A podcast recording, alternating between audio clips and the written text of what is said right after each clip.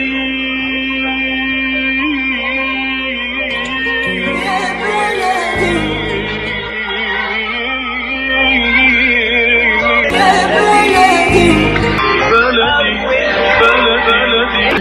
بكل الذين ينضموا للاستماع إلى راديو بلدي أول راديو عربي أمريكي ويعنى بقضايا العرب في المهجر. برامجنا في راديو بلدي كل يوم جمعة من 8 وحتى 9 صباحا مع ليلى الحسيني في بث حي ومباشر وعبر WNZK راديو 690 AM. صباح الخير بلدي، صباح الخير لكل مستمعينا. Welcome to Radio Baladi, the first Arab, Middle Eastern and American simulcast radio show. Radio Baladi is broadcast every Friday morning on WNZK 690 AM. From 8 until 9 Eastern Time on Good Morning Michigan with Layla al Husseini. Our call-in number 248-557-3300. And now, stay tuned for the best radio talk show on Arab and American issues with your host Layla al Husseini.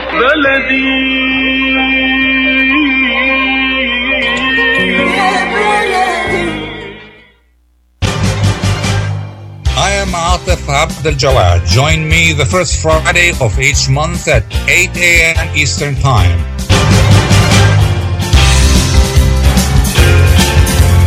I will be discussing some of the most important issues and events in the Middle East live on America's Voice of the Arabs.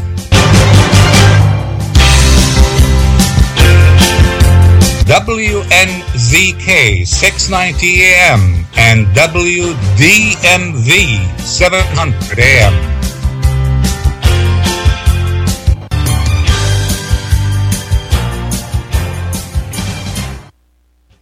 Good morning.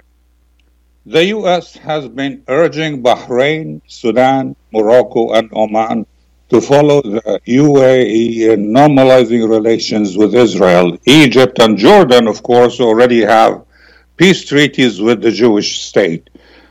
The Middle East is increasingly looking different from what it ever was. So in the next hour, we will be discussing the implications of such a new Middle East, the good and the bad, the winners and the losers, and what the future looks like for the Palestinians. To explore these and other questions, we have a group of distinguished guests. We have Tom Arms, a London-based American journalist. We have Saeb Erekat, a Washington-based Palestinian journalist. And we also have David Finkel, a steering committee member of Jewish Voice for Peace and managing editor of Against the Current. But before we start our discussion, I must say that we invited several representatives from Arab Gulf states and from Egypt, but they all declined. My first question goes to all three guests. Let's start with Mr. Finkel. The question is, do you support or are you opposed, do you object to Arab normalization with Israel and why? Well, good morning. Thank you for the question. Normalization is a funny word because there's nothing normal about the situation for the people on the ground, particularly for Palestinians on the ground. I would say, if states want to have diplomatic relations, well, fine. But you have to see this development in a specific context. This is part of, first of all, the Trump administration's moves towards creating a military and political alliance against Iran, which creates a serious war danger. Secondly, of course, it's part of Donald Trump's re-election campaign.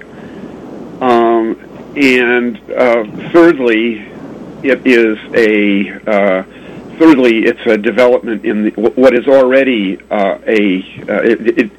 let's put it this way: it puts out in the open what has been a developing military relationship between Israel and a number of Arab kingdoms for some time now. For the Palestinian people on the ground, it does absolutely nothing towards resolving or making their situation normal, which can only be achieved through relations of equality and equality of citizenship in whatever political arrangements are arrived at.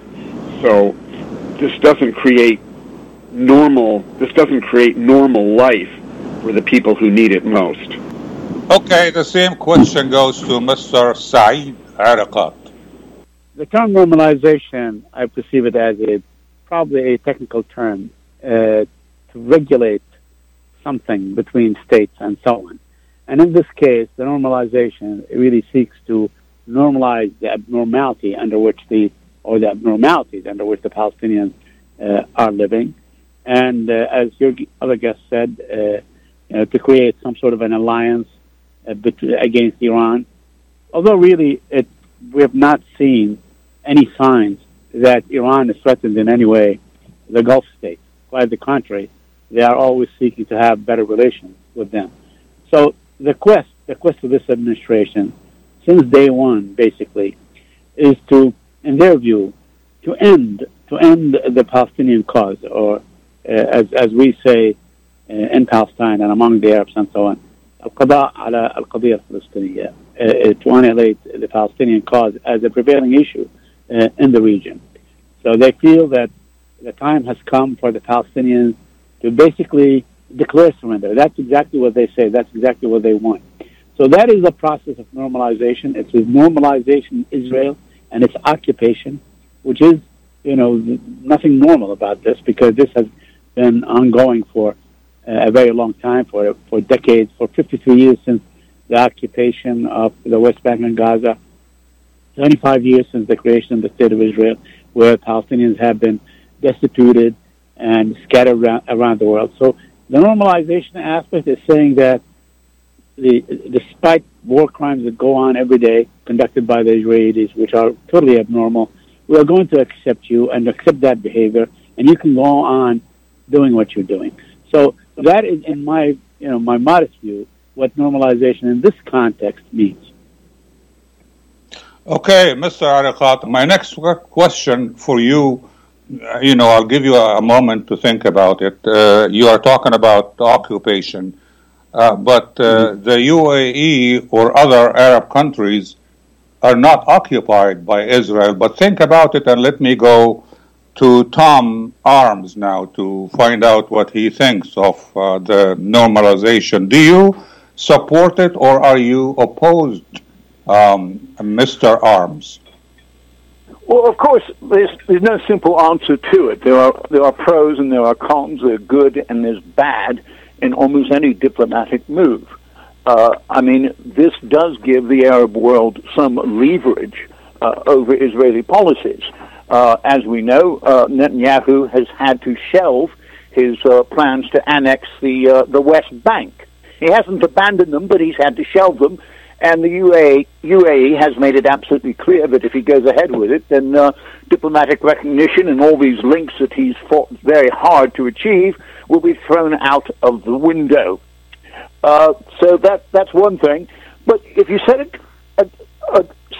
against that, the fact that it hasn't solved the Palestinian problem, which is at the root of this.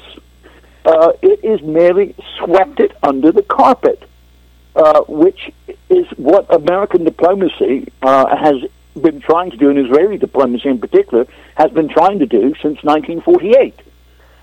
And you can't just sweep them under the carpet. The more you sweep the Palestinians under the carpet, and by association these days the Iranians, then the more trouble you create in the long term. It just creates lumps underneath a Persian carpet over which people are going to trip at a later date. Okay. Mr. Arms, you talked about some Arab leverage in dealing with Israel, but that's my next question for you in a minute. I'm going to give you a minute to think about it. When you talk about Israel suspending the annexation plan, we're talking about suspension, temporary move. Immediately after that, or the near future, Israel will go back to annexing the West Bank, or one-third of the West Bank. But that's a question for you to think about. While I go back to David, what do you think? Why the UAE was the first to normalize at this time? Basically, I think it's pretty simple. They want the American F-35s, which Trump is eager to sell to them. I also think that it's worth pointing out something that Professor Rashid Khalidi has said very clearly, which is that the states that are moving towards a so-called normalization or diplomatic relations with Israel under present circumstances are those which have the least popular base in their own populations. They're absolutist kingdoms or dictatorships. They don't answer to their own populations, and they're afraid of them. I would also say that the agreement on suspending Israeli annexation of large parts of the West Bank is a way of getting Netanyahu off the hook. Netanyahu's statement about annexing the West Bank was going over poorly. It was going over poorly in international diplomacy with the European Union and even with parts of the American political establishment. And it wasn't going over well in Israel, partly because the extreme right wing in Israel doesn't want to annex part of the West Bank. They want to take the whole thing. So this is a way of getting Netanyahu temporarily off the hook while the actual process of annexation continues. The bulldozing of Palestinian homes, the destruction of fields, the growth of settlements. So the real annexation continues while the suspension is announced. So it's convenient in that respect, both for Netanyahu and for the UAE, which, as I say, wants access to American military hardware. Mr. Arakat, back to you now and the question about occupation. Now, as you know, the UAE is being criticized by the Palestinians for not standing with the Palestinian cause. You talked about occupation.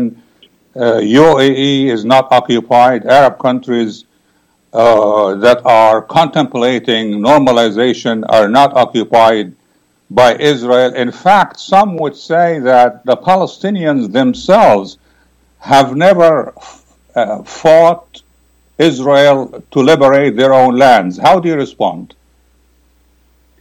Well, let me begin with the last point that you made. And, of course, this is obvious nonsense. The Palestinians have been fighting the Israelis all along, since before the creation of the State of Israel. There are major efforts. It's all documented. And, in fact, you know, when the only time that Palestinians sort of scaled back their struggle against the creation of another state on their own homeland was really during the 1948 wars, when they were pressured and convinced by the Arabs that winning there allegedly to liberate Palestine. It was only during that period, but that is a very complex history, and it flies. You know, when you say they're not fighting, that flies in the face of reality. They fought Israel in, you know, along the Jordan River. They fought Israel in Lebanon and the South of Lebanon. They're still fighting Israel every day. Israel continues to kill Palestinians every day. It continues to attack Palestinians and besiege Gaza, for instance, and the Palestinians resist back. But that's not the crux of your question. Your question says that if these countries are not occupied, then they should normalize. They should not feel obligated towards the Palestinians by maintaining some sort of a state of enmity towards Israel. Now, that may be the case, but it's also, you know, the flip side of that, you know, conversely, is that is a less reason for them to normalize, because there is no confrontation, there is no war between the UAE and Israel to, you know, to formalize or to sign a peace treaty as it's been, you know, touted. It's been touted as a peace treaty, which it's not. You know, Egypt signed a peace treaty with Israel because it had been at war with Israel. Jordan, the same thing. But for the UAE, this is really no more than a gratuitous thing to bring Israel into the fold and legitimation, and in fact legitimizing its occupation, a brutal military occupation you know, at this day and age, which there is no other visible situation that we can point to, example that we can point to where such conditions exist. So that is list of a reason. Now, that is not to say that countries should or should not pursue such normalization.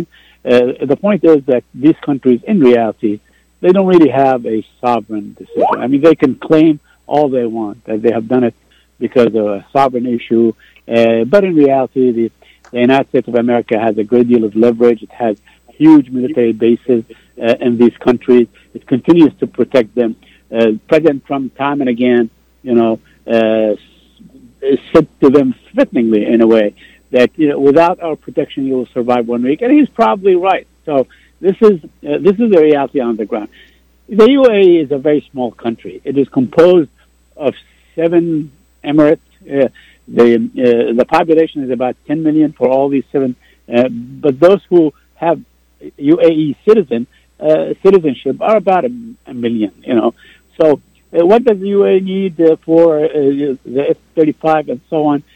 Certainly it will not use it against Iran or because Iran, in my view or my perception or my, you know, my reading of history, we're not likely to see any kind of aggression by Iran on the UAE anytime soon.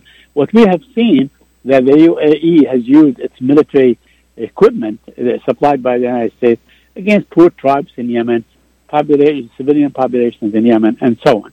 So to put that in perspective, maybe the UAE feels that it needs to belong to some sort of a club that includes Israel. But in the end, the beneficiary of this normalization is definitely Israel, not the UAE, because the UAE is going to be pumping billions, probably, of dollars of investment into Israel, and not the other way around. And the same thing with the other oil-rich countries if they pursue the same course.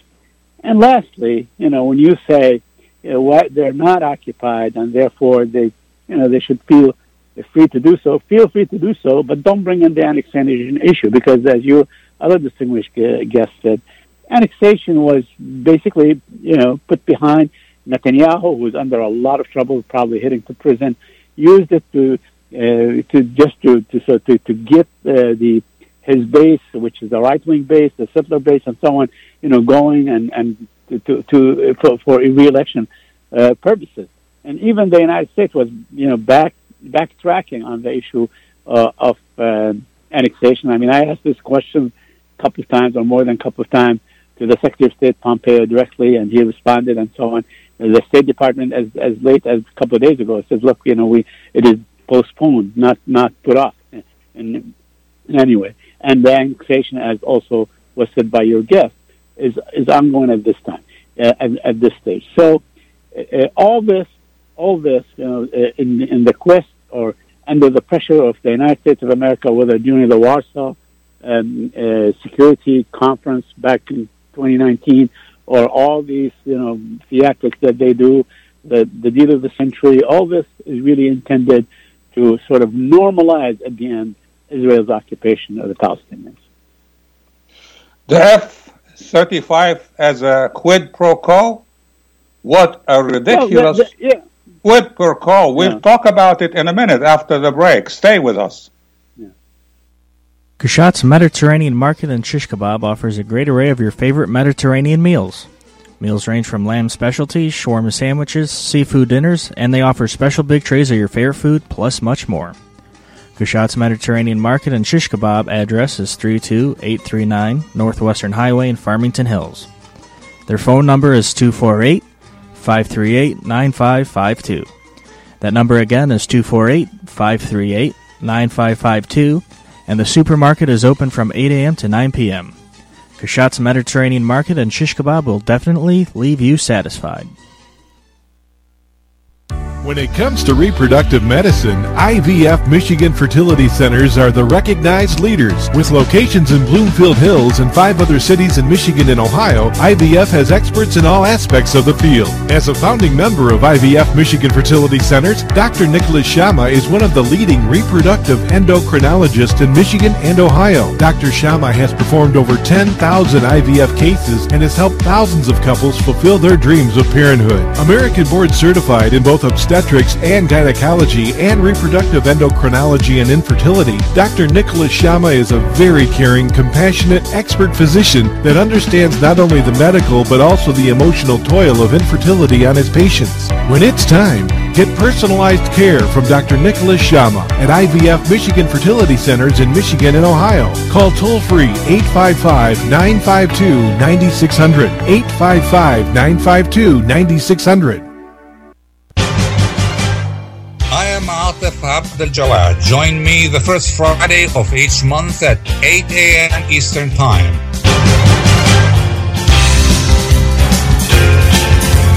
I will be discussing some of the most important issues and events in the Middle East live on America's Voice of the Arabs.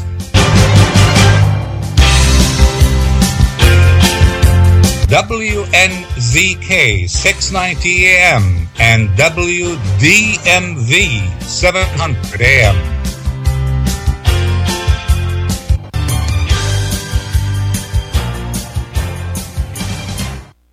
Welcome back to our discussion on Radio Baladi. We are talking about Arab normalization with Israel. And my question goes to Mr. David Finkel. Some people say the United Arab Emirates never really received any quid pro quo for its move. For example, demanding a Palestinian state with its capital in East Jerusalem. What do you say about that? Well, what I have to say about that is, as I think the previous guest mentioned, if states want to have normal relations, let them go ahead and have normal relations. To pretend to be doing something on behalf of the Palestinian cause is an outrage. They're doing nothing in support of Palestinian rights, and frankly, they shouldn't pretend to. And here I want to go back in history to the 1979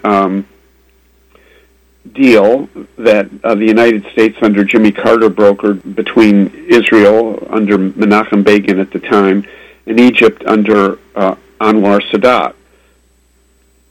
They opened diplomatic relations. Well, if two countries that have fought wars don't want to fight wars anymore and want to have diplomatic relations, let them do it.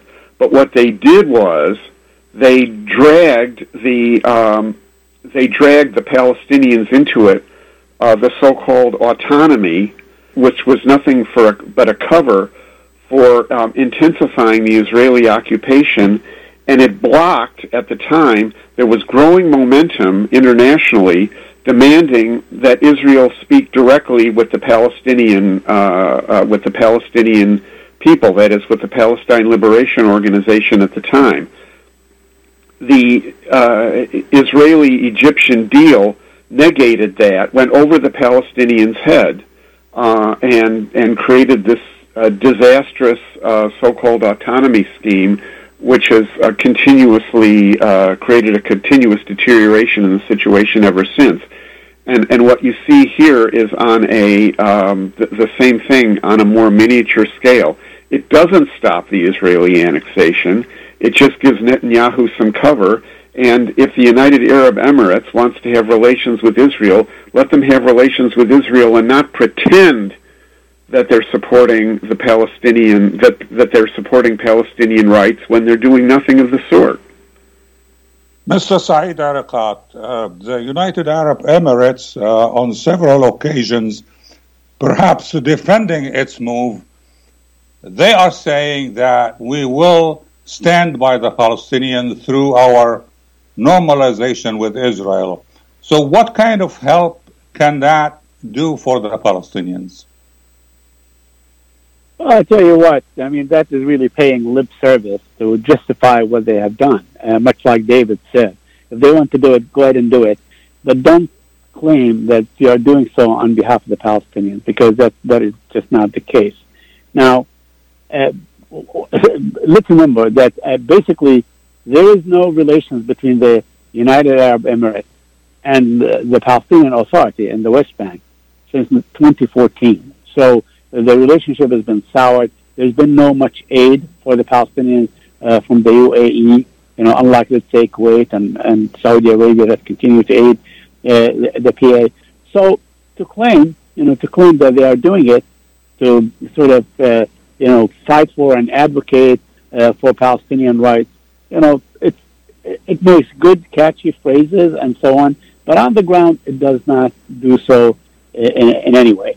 We have to remember, and take this as or your listeners may take it as they want. Israel is really a gangster state. It is a gangster state.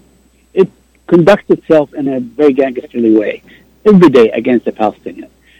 When there was an apartheid system in South Africa, the world got outraged at one point, and rightly so, and ended that system. This system goes on today, day after day, among the Palestinians. I can tell you stories about my village or about my young cousin, just to give you an example. On the 24th of June or 23rd of June, a young Palestinian named Ahmed Araqat, one of my relatives, was going to pick up his mother and was shot at a checkpoint. The Israelis still hold his body. Why do you keep holding his body? You killed an armed man, 28 years old. You killed him for no reason, but you kept his body. You're not affording him the dignity. There are literally like 66 people this year that have been killed and their bodies kept. Demolitions, as I think David mentioned, demolitions. They'll go on day after day. In my village of Abadiz, for instance, you have to travel like maybe 26 miles so you can go visit your cousin or your mother or your sister and so on that live just across the wall, only yards away, and so on.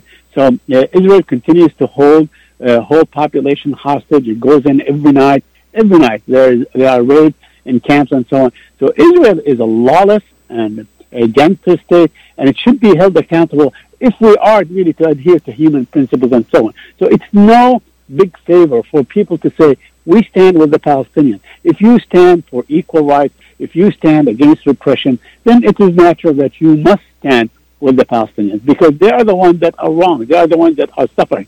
So to claim, we do this and support the Palestinians and really deliver nothing in return is no more than, is a ploy. It's false.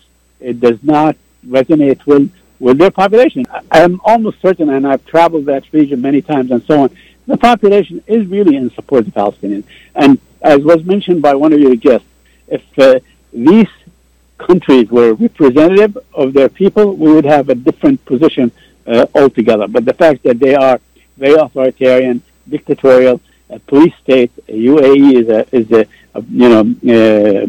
epitome of a police state in that region and so on, we will find a different outcome. Mr. Tom Arms, I want to ask you when I come back from the break, you have heard from Mr. Saeb Erekat the deteriorating humanitarian situation among the Palestinians. So my question will be, how can normalization help improve that terrible situation when we come back?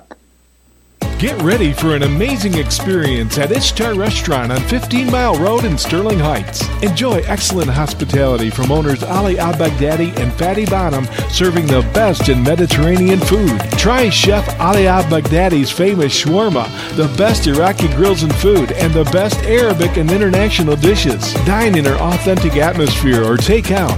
Call 586-698-2585 or check us out on Facebook. Ishtar Restaurant practices all CDC guidelines and is open every day 11 a.m. to 10 p.m. Have an amazing experience today at Ishtar Restaurant, 3625 15 Mile Road, Sterling Heights. Are you going to start a restaurant or grocery store soon? Do you need floor plans and designs? Call Naji Aboot at 734-744-9796. Do you want to buy kitchen and restaurant equipment at discount prices? Call Naji Aboot now, 734-744-9796. New Concept Products and Design, the trademark of kitchen equipment. 5% discount on all purchases of $75,000 or more. New Concept Products and Design, new location, 31185 Schoolcraft in Livonia. Learn more at www.newconceptproducts.com. Call Naji Aboot, 734-744-9796.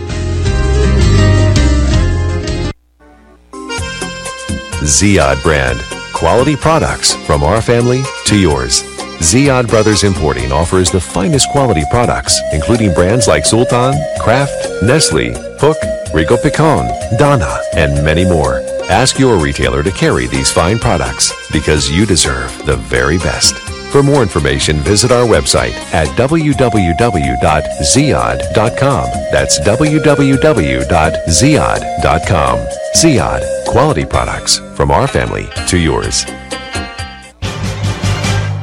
I am Atef Abdel Jawad. Join me the first Friday of each month at 8 a.m. Eastern Time.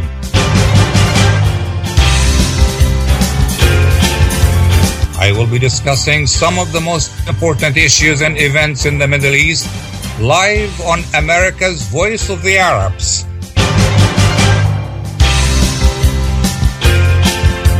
WNZK 690 AM. And WDMV 700 AM.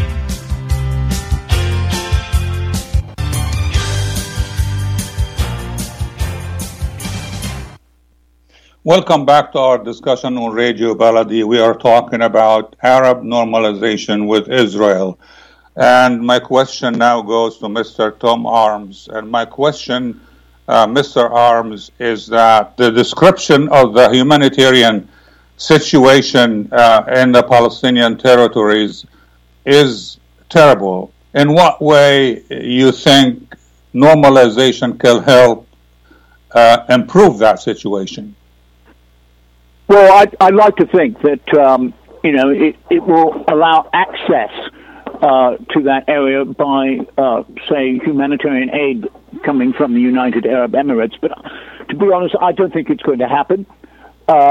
Because I think what will happen is that the political developments will lead to further radicalization of the Palestinians and Hezbollah and Iran, and they will be forced into more and more radical efforts to achieve their ends, and that will create a reaction from Israel, which will lead to more fighting between Gaza and the Israeli Defense Forces, which will obviously have an adverse effect on the humanitarian situation in Gaza and in the West Bank.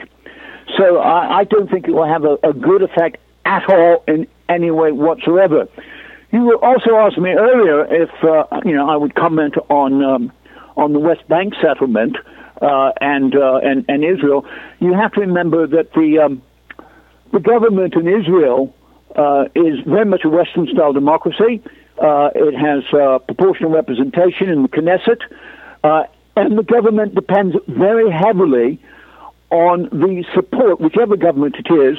The swing vote is very much the right-wing Orthodox Jewish vote, and they tend to be very pro-settlement of the West Bank. Not completely, but as a group, they tend to be very heavily in support of the settlement of the West Bank. So that's going to be, that domestic problem in Israel is going to be reflected as a problem in its foreign policy as well.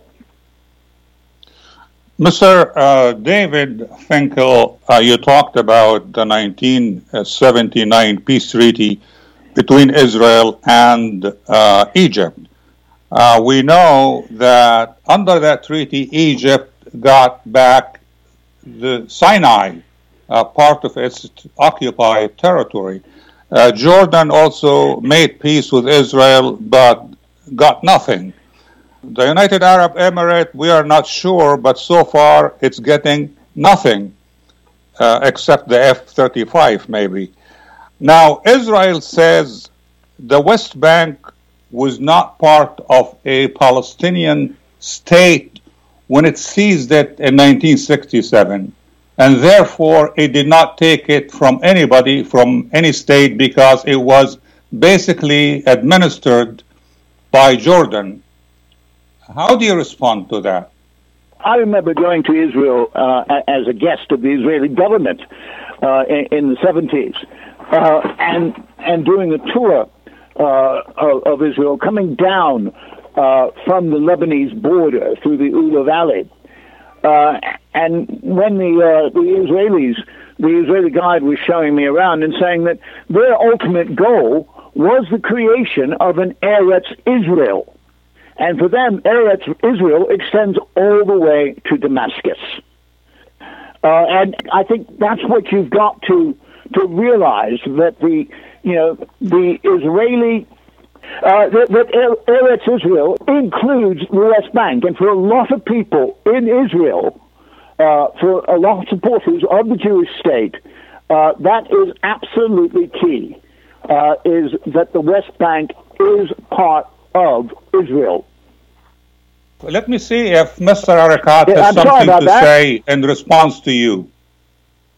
Well, yeah, I mean, I agree. I agree with both David and Tom. They both said very clearly that this is occupied territory. The whole world knows it. I mean, to say that there was never a Palestinian state as a cover or as an excuse or the reason to take over that land is nonsense. First of all, if you go back to before the creation of the State of Israel, before 1948, under the British mandate, it was Palestine this and Palestine that and so on. Everything was, the Palestinian airline, Palestinian towns and so on, Palestinian hospitals and a name. And it was called Palestine. It was called Palestine under the British mandate and so on. So this is nonsense. I don't even want to dignify this with an answer, because that is really intended to dehumanize the Palestinians and to claim that they are not there. Israel, look at what's going on now by seeking this normalization with other countries. It is intended, or it intends to bypass the Palestinians, and that is its goal, because they know very well. The only normalization that matters is really normalizing with the Palestinians. They are the ones that are occupied. They are the big elephant in the room. To try to say they don't exist is nonsense. To try to say that they never had a state and therefore they don't deserve one, that's also nonsense. That is a ploy that will not, sort of fool anyone or, in the end, serve Israel's future and its claim to want to live in peace and harmony in the region, because of what we have today, Jawad.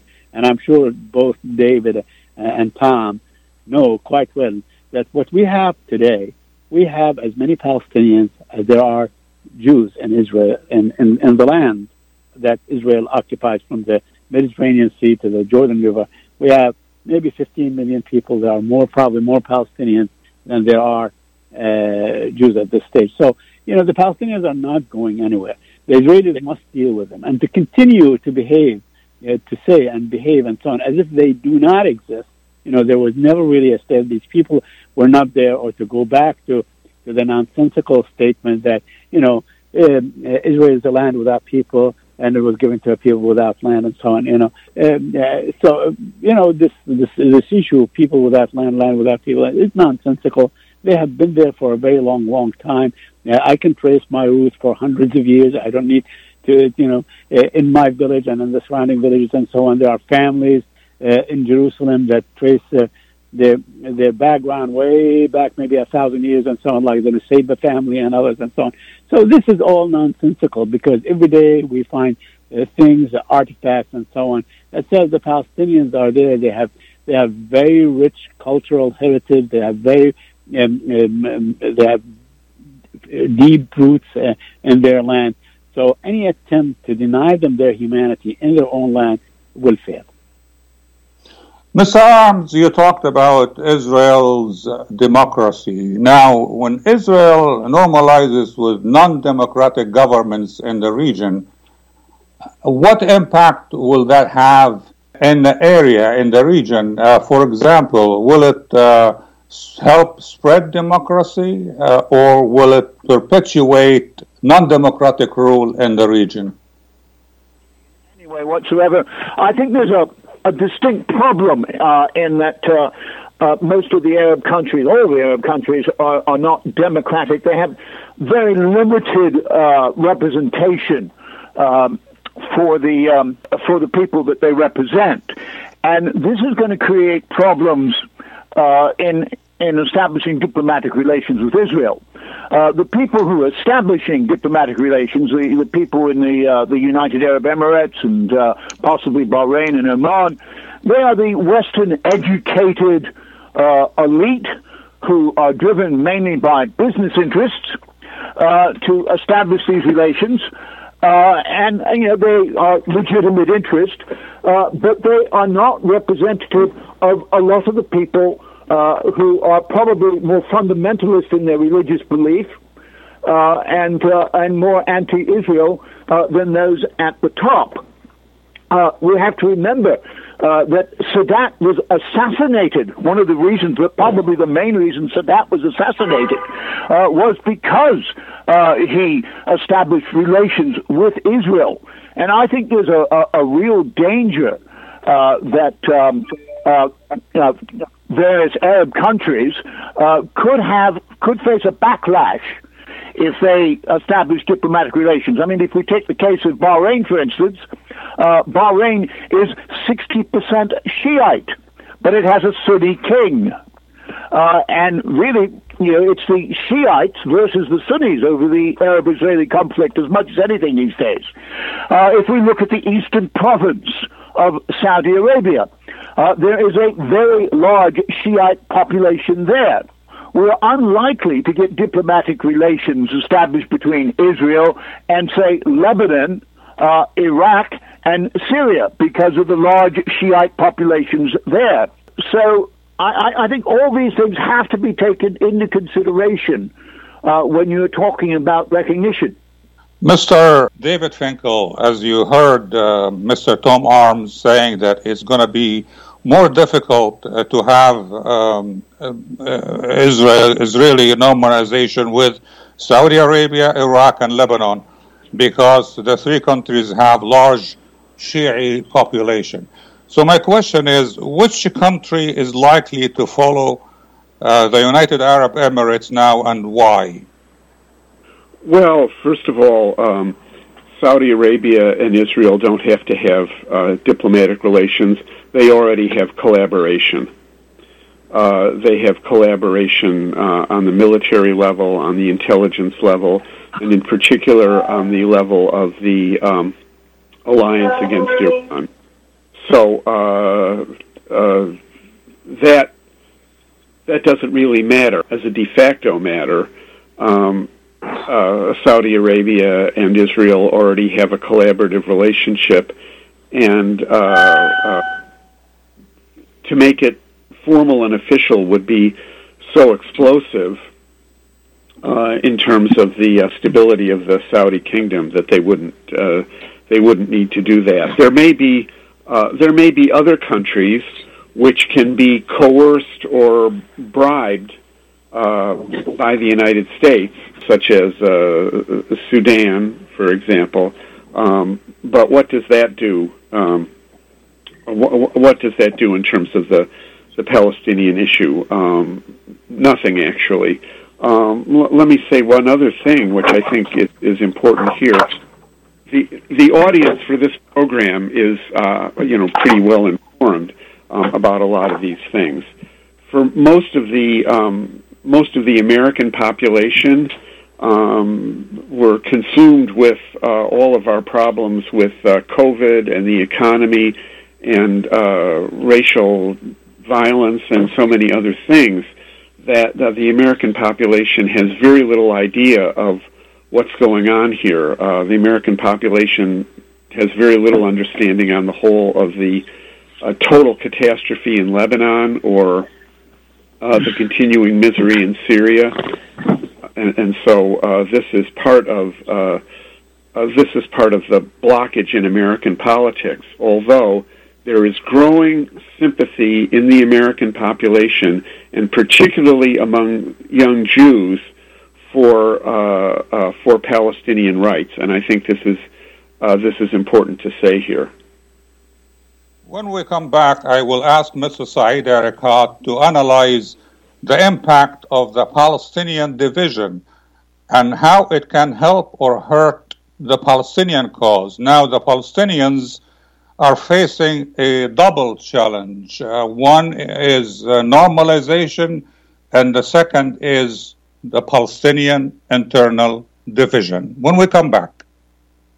Life is a nonprofit charity that's provided humanitarian aid and development to people and communities for over 25 years, regardless of race, color, religion, or cultural background. When disaster occurs here or around the world, Life for Relief and Development rushes in to provide food, medical aid, and shelter to those in need. Please help improve these efforts. Make your tax-deductible donation to Life now at lifeusa.org or call 248-424-7493. When you're looking for the best in optical care, Dr. Imad Nakash is your doctor to see. With years of experience and thousands of successful procedures performed, you can trust your eyes to Dr. Imad Nakash. See Dr. Imad Nakash and his professional staff for your eye care needs. There's 2 locations to serve you. In Hazel Park, call 248-336-3937. 248-336-3937. In Rochester Hills, call 248-299-3937. That's 248-299-3937. I am Atef Abdel Jawad. Join me the first Friday of each month at 8 a.m. Eastern Time.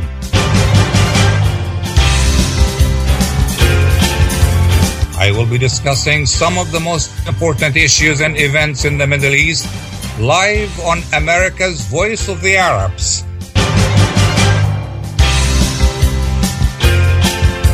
WNZK 690 AM and WDMV 700 AM.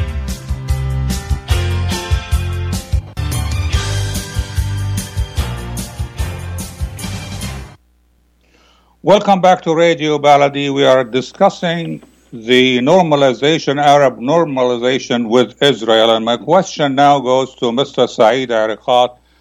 And let's talk, Mr. Araqat, about the Palestinian internal division and how it can help or hurt the Palestinian cause. Now, we have the Palestinians facing a double challenge now. One is the normalization. The second is, in fact, more than one challenge. You have the normalization. You have the internal division. And, of course, you have the occupation. So, but let us focus on the division. Will the division push the Palestinians to unite, or how would you see the impact of such division?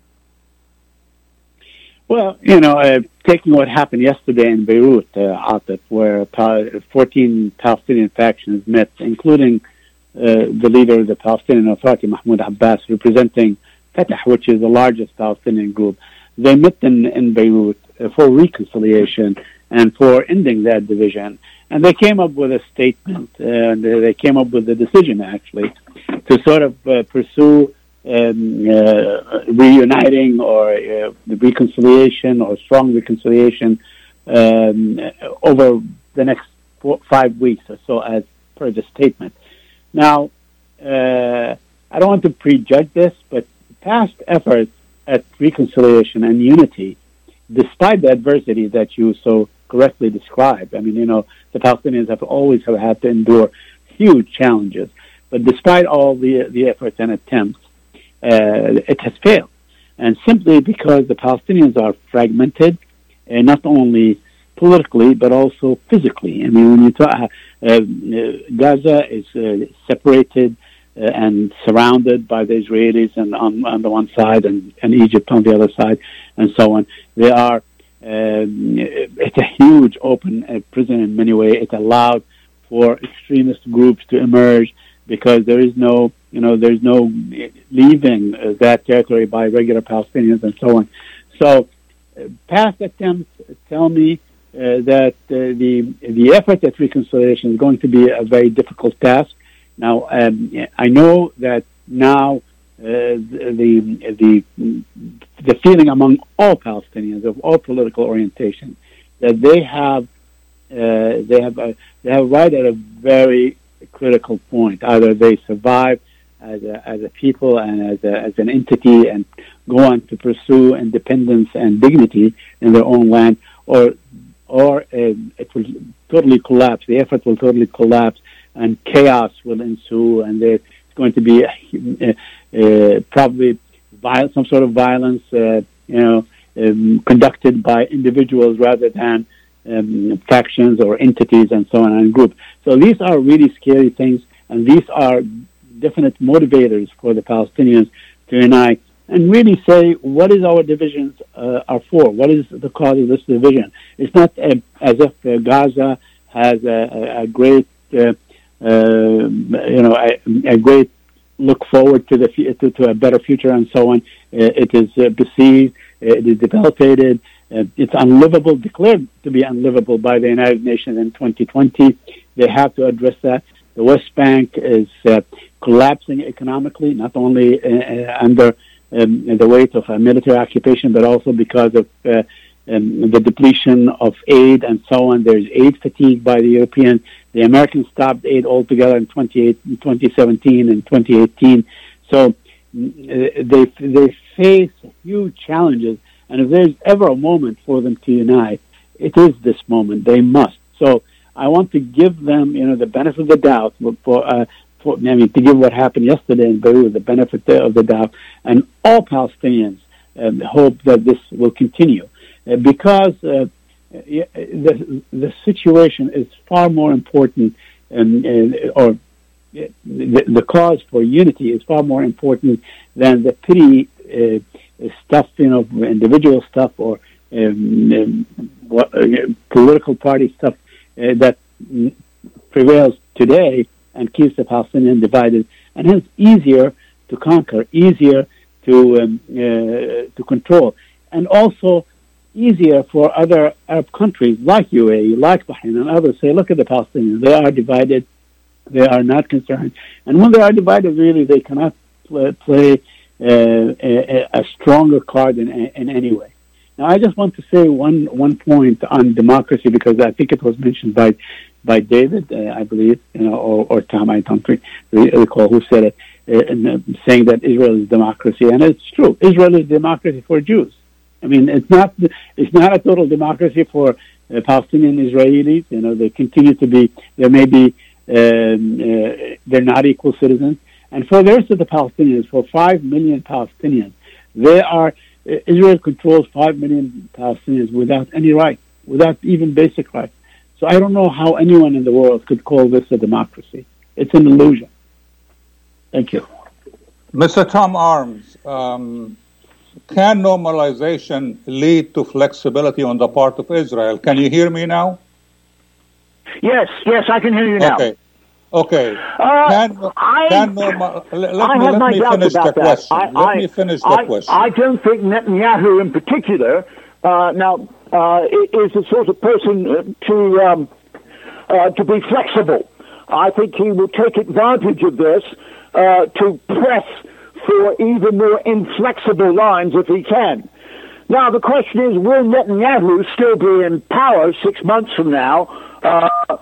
And that is a big question. We know that he's due to appear in court in the new year on corruption charges, that there are demonstrations being held all the time against his premiership, and he's under attack domestically.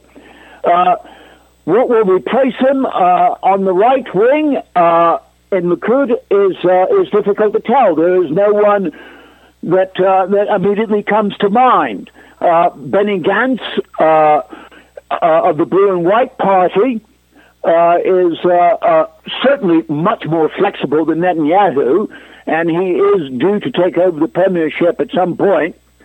under the agreement that the two men have. But as long as Netanyahu is there, I don't think you're going to see a great deal of flexibility. Flexibility in terms of the Palestinian demands, or some of the Palestinian demands. Oh, he's not interested in the Palestinians' demands. He's not interested in the two-state solution. He would like to just forget that the Palestinians exist, to be quite honest. And so with the Trump administration, they're very much opposed to the two-state solution, which the rest of the international community supports, and they just like to shove them into the background and hope that they go away. Okay, my last question in a few words for our three guests, and I repeat, in a few words. What does the future of the Palestinians look like, assuming that we have normalization between more Arab countries and Israel? Mr. David Finkel. I believe most likely there is going to be a long, difficult struggle against the what you could call the colonial apartheid state system that Israel has created, and this is why the importance of grassroots, popular organizing in this country and internationally around boycott, divestment, sanctions, and other Palestine solidarity activities is very important. This is going to be a long, hard fight, in my opinion, with very few short-term victories. Mr. Araqat. I think the road ahead is going to be very, very difficult and huge hardships on all levels for the Palestinians. There's going to be violence perpetrated by individuals that will exact huge revenge and so on. There will be more and more disaffection with a two-state solution and more probably efforts and initiatives and so on to struggle for equal rights in one state. I'm running out of time. Thank you all, my three guests, Mr. Finkel, Mr. Araqat, Mr. Arms, and I will see you again the first Friday of next month. Have a good weekend.